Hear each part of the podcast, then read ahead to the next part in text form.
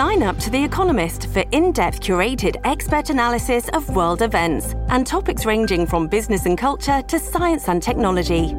You'll get the weekly digital edition, online only articles, curated newsletters on politics, the markets, science, culture, and China, and full access to The Economist Podcast Plus. The Economist is independent journalism for independent thinking. Go to economist.com and get your first month free. This episode is brought to you by Shopify. Whether you're selling a little or a lot, Shopify helps you do your thing, however you cha-ching. From the launch your online shop stage, all the way to the we just hit a million orders stage. No matter what stage you're in, Shopify's there to help you grow. Sign up for a $1 per month trial period at shopify.com slash special offer, all lowercase. That's shopify.com slash special offer. Storie Libere presenta Bentrovati in questo nuovo appuntamento di Quarto Potere, la rassegna stampa di eh, Storie Libere. Quest'oggi siamo in compagnia del professor Alessandro Politi, direttore della NATO Defense College Foundation. Benvenuto, ben trovato su Quarto Potere innanzitutto. Buongiorno a voi tutti. Siamo qui, professore, per eh, cercare di eh, riflettere insieme su eh, quello che sta avvenendo ovviamente in queste ore in Ucraina, ma soprattutto su quali possono essere le prospettive. Lei in altre occasioni ha detto che a suo avviso i negoziati che sono in corso, che sono iniziati e che riprenderanno, non porteranno nulla di buono se non un cessate il fuoco. Ecco, allora come evolverà secondo lei? Lei eh, la scala eh, di questo conflitto e quali potranno essere in qualche modo le eh, mosse che dobbiamo aspettarci dagli attori in campo? Allora, siamo in una fase eh, molto, molto delicata, tanto per cominciare perché i negoziati tra le parti sono stati rinviati a fine settimana e ovviamente non è un caso. Non è un caso perché i russi vogliono arrivare con qualche cosa di più concreto in mano per trattare. Quindi hanno bisogno di tempo. Secondo alcune fonti russe, eh, in realtà questa roba si deve decidere nel giro di dieci giorni, quindi siamo a metà tempo ideale, sapendo benissimo che eh, i piani di guerra non reggono mai il contatto col nemico. Lo sanno anche i russi, hanno avuto alcune false partenze, hanno avuto delle difficoltà che ci sembrano incredibili, ma non bisogna mai, come dire, ingigantire l'avversario più di tanto. E poi hanno visto che no, eh, proprio nelle zone, come mi faceva notare una, una collega dello IAI, peraltro georgiana, non a Michelizze, i combattimenti sono proprio nelle zone russofone, quindi quelle dove immaginavano di essere accolti con maggior favore l'idea che la società eh, ucraina sia spaccata tra ucrainofoni e russofoni è errata, e lo, lo stiamo vedendo coi fatti sul campo purtroppo, e, e, e, a quel punto però, virgola, non capisco le leggi che vogliono fare dell'ucraino l'unica lingua dello Stato, lo trovo assolutamente controproducente. Però Fatto, come dire, scontato questo errore di, di, di comprensione politico-culturale, i russi cercano di avere dei risultati concreti. Quindi nel, nelle prossime 48 ore e più eh, bisogna arrivare a qualche dunque. Il primo sforzo è quello verso Kiev, però come spesso ripeto anche ad altre persone, non, non calamitatevi solo su Kiev, guardate a sud, perché se anche l'assalto a Kiev fallisse, e io ancora continuo a chiedermi no, qual è il seguito di questo assalto, cioè cosa prendono? Catturano Zelensky? Bene, ci sarà un suo vice, lo uccidono, a parte che sulle truppe cecene avrei anche lì qualche dubbio, ma insomma lo uccidono esistono sempre dei vici, cioè la guerra, la difesa ucraina e dunque la guerra continuano, non c'è l'occupazione così senza colpo ferire. Però ecco, il risultato di avere il corridoio terrestre tra il Donbass e la Crimea è un risultato molto concreto. Uh, ecco. Isolare le forze ucraine a contatto con il Donbass, che sono forse le migliori dell'esercito regolare, almeno isolare dal punto di vista logistico, sarebbe un altro uh, concreto risultato. Kharkov per ora non è stata presa. Certo, ecco, da un punto di vista militare eh, comprendiamo eh, come sia anche un eh, conflitto molto diversificato in base alle zone e questo diciamo spesso nella eh, narrazione di larga scala non viene specificato, noi diciamo eh, vogliamo specificarlo anche perché ovviamente quando si parla di territori eh, così complessi, così articolati anche da un punto di vista etnico al loro interno, chiaramente va posta un'attenzione maggiore rispetto a quello che eh, ovviamente avviene. Eh, il tema che mi sembra che sia anche all'ordine del giorno è, è relativo al, alla durata cioè nel senso a quanto eh, l'Ucraina resisterà in questa tenaglia di fuoco e dall'altra parte eh, su quanto eh, chi, eh, cre- il Cremlino abbia eh, le possibilità militari per eh, diciamo continuare. Ovviamente la, la, spesa netta dei due stati in difesa e armamenti è ovviamente sbilanciata, gli aiuti che arriveranno dall'Occidente all'Ucraina sono anche questi diciamo in itinere e quindi chiaramente sicuramente modificheranno l'assetto delle truppe in campo, eh, però ecco, mh, a suo avviso a livello strategico eh, i due fronti come si stanno comportando eh, sul campo, insomma eh, ravvede eh, una sorta di tradizionalità degli interventi da parte dei russi oppure così come mh, qualche analista soprattutto a livello internazionale su politico, su, ehm, sul Times ha detto insomma la Russia sta sbagliando strategia perché ha cambiato strategia? Io direi molto semplicemente. Probabilmente Putin ha uh, sbagliato a pensare che la guerra gli avrebbe portato di più di un uh, paziente negoziato sotto il tavolo dove forse gli Stati Uniti avrebbero capito che la porta aperta resta aperta, ma come dire, non c'è un invito formale, per essere molto chiari. E non c'è un invito formale ancora adesso, così come eh, le parole della von der Leyen sono delle parole che poi non hanno nessun riscontro sulla realtà, perché eh, anche se ci fosse l'immediata candidatura dell'Ucraina ci vogliono dieci anni per entrare. E vorrei anche ricordare che nel frattempo ci sono ben sei paesi nei Balcani che non sono meno strategici per gli interessi europei, che stanno aspettando da molto tempo, da più di dieci anni. A volte certe dichiarazioni poi vanno misurate sulle conseguenze concrete e gli ucraini lo capiscono benissimo, penso. Il cambio di strategia, ma eh, io mi limito a osservare che prendere una città è una cosa estremamente difficile. E guardi, abbiamo un, un sacco di lezioni. Le, le più antiche sono Mosca, Leningrado, Stalingrado. Poi possiamo andare all'offensiva del Tet a Hue, poi se vogliamo andare in cose più recenti, beh, la guerra di Siria è un caso classico e purtroppo tremendo, ma la guerra dell'ex Jugoslavia pure, eh? basti pensare quanto è stato difficile prendere Sarajevo che non è mai stata presa benché assediata. Insomma, mm, eh, direi molto semplicemente i russi finora cercano di avere un'operazione il più possibile chirurgica, eh? per quanto questa parola possa sembrare terribilmente amara, ironica e contraddittoria. Non stanno andando in tutta l'Ucraina come durante la seconda guerra mondiale i tedeschi e i sovietici, stanno andando su poche cose, ma la mia grossa domanda è ma quale effetto politico pensano di ottenere? Perché se pensano di installare un governo fantoccio, appena se ne vanno, il governo fantoccio non dura due minuti. Quindi è, è, è veramente un, un, problema di fondo, questo sì, della, grande strategia russa. Per il resto sì, possono proclamare che hanno uh, demilitarizzato il paese, poi forse anche denazificato, ma insomma questo è, è veramente siamo al, al, limite tra la propaganda, il wishful thinking e come dire la manipolazione della realtà.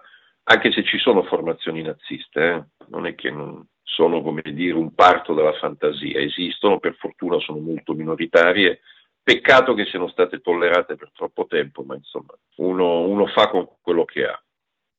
Quindi è una situazione difficile dove a un certo momento penso che i due contendenti, eh, l'aggressore e l'aggredito per essere chiari, sanno che il tempo non lavora a loro favore e quindi forse arrivano a un punto di equilibrio, dove spero che la cosiddetta comunità internazionale non faccia, come dire, beau geste sulla, sulla pelle degli ucraini, ma faccia delle cose concrete che quindi permettono di tirare fuori l'Ucraina da questa situazione orrenda. Ecco, eh, professore, in questa situazione orrenda eh, c'è anche il rischio, almeno paventato qualche giorno fa eh, da eh, Boris Johnson, eh, di eh, diciamo una sorta di escalation di contaminazione delle attività belliche della Russia in altri contesti ad est e questo diciamo è un dato di preoccupazione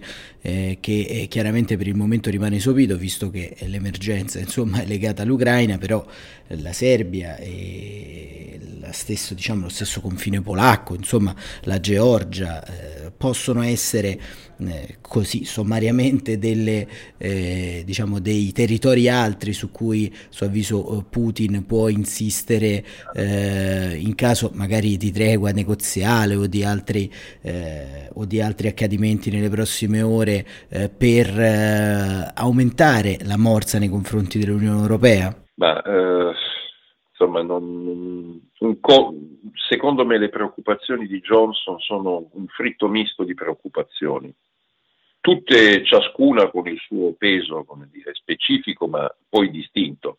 La Georgia, come stiamo vedendo, ha un profilo estremamente basso eh, ed è comprensibile perché. Quindi è vero che eh, la Russia può anche attaccare senza nessuna provocazione, è già successo, ma insomma, eh, anche i russi non sono onnipotenti. Il confine con la Polonia è un confine pericoloso, ma perché ci sono elicotteri d'attacco russi che stanno cercando di eh, mitragliare i convogli di rifornimenti bellici che arrivano agli ucraini. E quando uno spedisce munizioni, spedisce munizioni, no? Quindi questa è la norma. Certo. Questo vale per i voli aerei più o meno civili o comunque irregolari o mercenari, insomma chiamiamoli come vogliamo, insomma, irregolari che portano uh, dei materiali bellici ai combattenti ucraini. Questo è un punto, ma da qui a immaginare che Putin decida di uh, oltrepassare i confini di un paese nato, insomma, possiamo sempre essere sorpresi, ma allora l'errore di valutazione del Cremlino è veramente enorme. Cioè, non è un problema più di immagine. La Nato ha un articolo 5, che è un articolo dire, non particolarmente dettagliato, ma che fa capire molto chiaramente che la sicurezza è indivisibile. Questo nonostante le preoccupazioni cinesi o iraniane della Casa Bianca, peraltro perfettamente comprensibile a parte eh, i lapsus freudiani che peraltro rivelano molto bene quanto l'Ucraina sia importante se la chiamata Iran. Io ci, ci, farei meno ironia e cercherei più di capire perché questa, certo. questa sorta di commissione così istintiva. Ma l'articolo 5 è vero, il deterrente nucleare statunitense e la deterrenza estesa che, che ne abbia pensato De Gaulle sono veri perché ancora ci sono nei paesi dell'Europa occidentale delle testate nucleari non di grande efficacia, ma insomma sempre temibili a doppia chiave, perché ci sono quattro gruppi multinazionali di combattimento schierati proprio lungo i paesi, i confini dei paesi NATO, con un chiaro intento di deterrenza, a cui tra l'altro l'Italia sta concorrendo con 3.400 soldati, quindi insomma l'Italia sta agendo in modo concreto, serio e senza tanta fanfara come si fa appunto tra, no? tra alleati seri, quali sempre siamo stati. Eh? Adesso va di moda la caccia alla brigata russa, ma eh, insomma veramente questo è colore politico. Io per, certo. per, esempio mi chiederei perché la Nato nel 2002 proprio a pratica di mare ha fatto fare entrare la Russia nella Nato. C'è un consiglio speciale Russia-Nato che adesso purtroppo è andato malissimo, ma quindi un, un conto è il colore politico, un conto è il tentativo, forse tardivo, questo sì, di cercare di includere la Russia in un più vasto uh, ordine europeo e anche atlantico. Beh, certo, poi diciamo qualcosa che... dovremmo chiederci è perché abbiamo lasciato morire e la responsabilità primaria non è nostra ma è russa, uh, la debole Weimar uh, a favore dell'ascesa dell'inevitabile uomo forte, perché quando una democrazia debole viene, viene lasciata morire come fu lasciata morire stoltamente dai vincitori della, pri- de- della prima guerra mondiale Weimar, e beh, abbiamo pagato con gli interessi con Hitler. Quindi io, ecco, questi sono gli interrogativi che mi porrei e anche Pratica di Mare, che è stato un tentativo serio, alla fine è stato lasciato morire dalle due parti. Putin ha le sue responsabilità, nessuno gliele toglie. Ma per favore diamo un'occhiata eh, anche alle nostre travi perché ne abbiamo e purtroppo abbiamo gestito malissimo la crisi ucraina quando ci fu la caduta di Yanukovych. Questo è un punto su cui dobbiamo essere, dobbiamo come dire, cercare l'unità ma non a occhi chiusi, dobbiamo capire per evitare appunto gli errori da ripetere. Gli americani con il piano Marshall hanno evitato le sciocchezze delle riparazioni di Versailles e anche le, le enormità di un Morgenthau. Meno male. Ecco, cerchiamo di non ripetere questo tipo di, di, di, di, errori che poi si pagano cari e si pagano tutti, in primis gli ucraini. Ecco, eh, professore, eh, appunto su questo, ehm, eh, diciamo, questo conflitto, così come ogni guerra si gioca anche sul profilo psicologico, sul profilo della propaganda e eh, per quanto insomma almeno io mi sforzi di diciamo, vedere la concretezza di un pericolo nucleare, eh, la cosiddetta mossa della deterrenza a mio avviso ha avuto soprattutto uno scopo, non so quanto raggiunto, insomma non so in quanti hanno creduto in questo diciamo, eh, in, diciamo in questa eh, provocazione tra virgolette di Putin, ma eh, diciamo anche per tranquillizzare un po' l'uditorio, eh, secondo lei la ritiene una, una, mossa propagandistica in termini diciamo, di pressione psicologica nei confronti eh, dell'Ucraina, ma anche appunto de, degli Stati Uniti, dell'Europa, dell'Europa e, e, di tutti coloro che sono in una coalizione contro Putin, o pensa che in qualche modo eh, ci possa essere un punto di caduta intorno a queste, a queste vicende? Insomma, mio personalissimo e diciamo, non espertissimo profilo diciamo, rispetto alle questioni no, militari. No, la, domanda, la, domanda, è chiara ed è seria. esatto. Allora, è chiaro che eh, il governo russo è una controparte formidabile. Mm? Guai a sottovalutarlo. Guai a sottovalutare la diplomazia russa, che è una diplomazia di primo ordine, e guai a sottovalutare le parole di un governante autocratico che poi le sue terribili promesse le mantiene. Quindi questa è la prima cosa che invito perché chi sottovaluta l'avversario rischia di avere delle brutte sorprese. Però poi la mossa ha un chiaro effetto su più livelli. I russi non ragionano mai su un solo livello. Il primo livello è quello più ovvio, è quello dell'opinione pubblica, quella vasta. Oddio, ma allora rischiamo la guerra nucleare.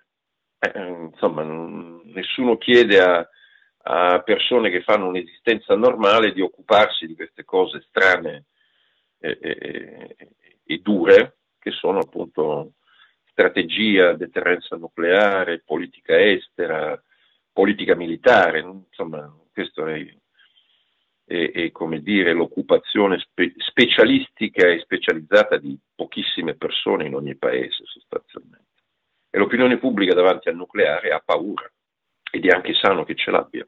Ma poi bisogna dire, guardate che la controparte ovvia di questo discorso, che non sono certo i deterrenti nucleari francese e britannico, che sono la frazione di quello russo, anche se fanno male, eh? e, e la controparte statunitense ha detto, ah sì, ha aumentato il livello di allerta nucleare? Noi no. Come dire, ho visto il tuo bluff, non ci credo. Questo è un modo tutt'altro che rassicurante per rassicurare, ma io vengo dalla guerra fredda dove fin dalla mia nascita sapevamo che stavamo sotto la cappa della, della distruzione reciproca assicurata. Per fortuna l'abbiamo come dire, rimosso e dimenticato, ma per favore non perdiamo la testa davanti alla, a, un, a un chiaro tentativo intimidatorio. E poi c'è l'altro livello che è serio, anche questo per chi ha visto la guerra fredda non proprio nuovissimo, ma è bene, come dire, ahimè la storia torna per chi la dimentica, che è di dire io sto intervenendo in Ucraina, non vi azzardate a intervenire voi, perché allora parte una risposta nucleare.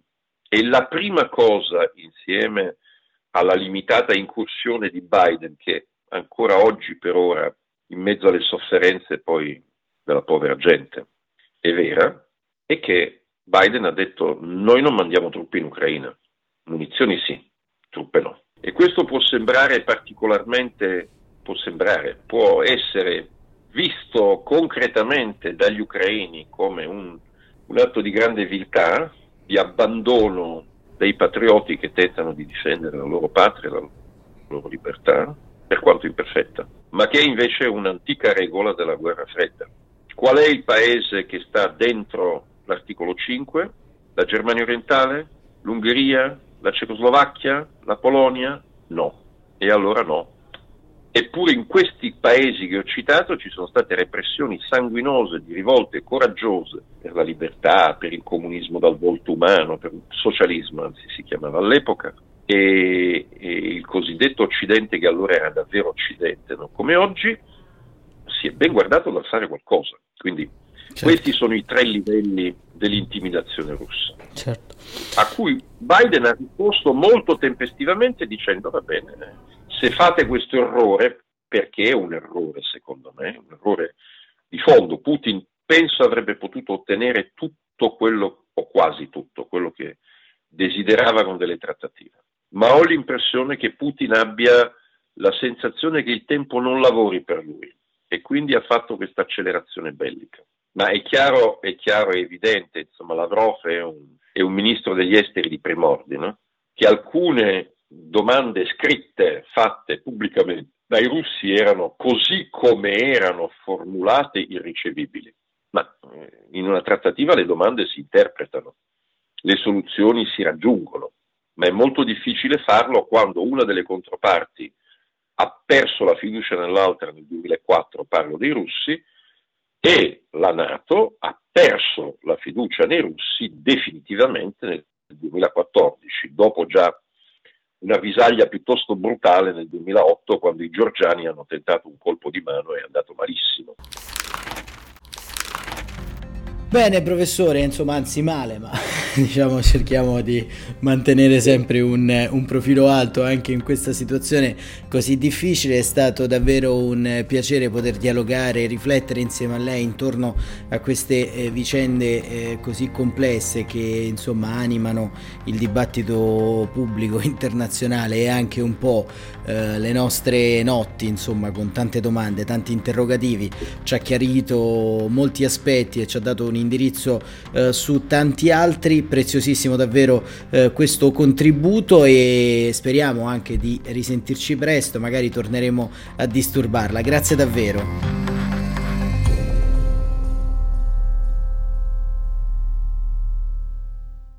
Una produzione storielibere.fm di Gianandrea Cerone e Rossana De Michele.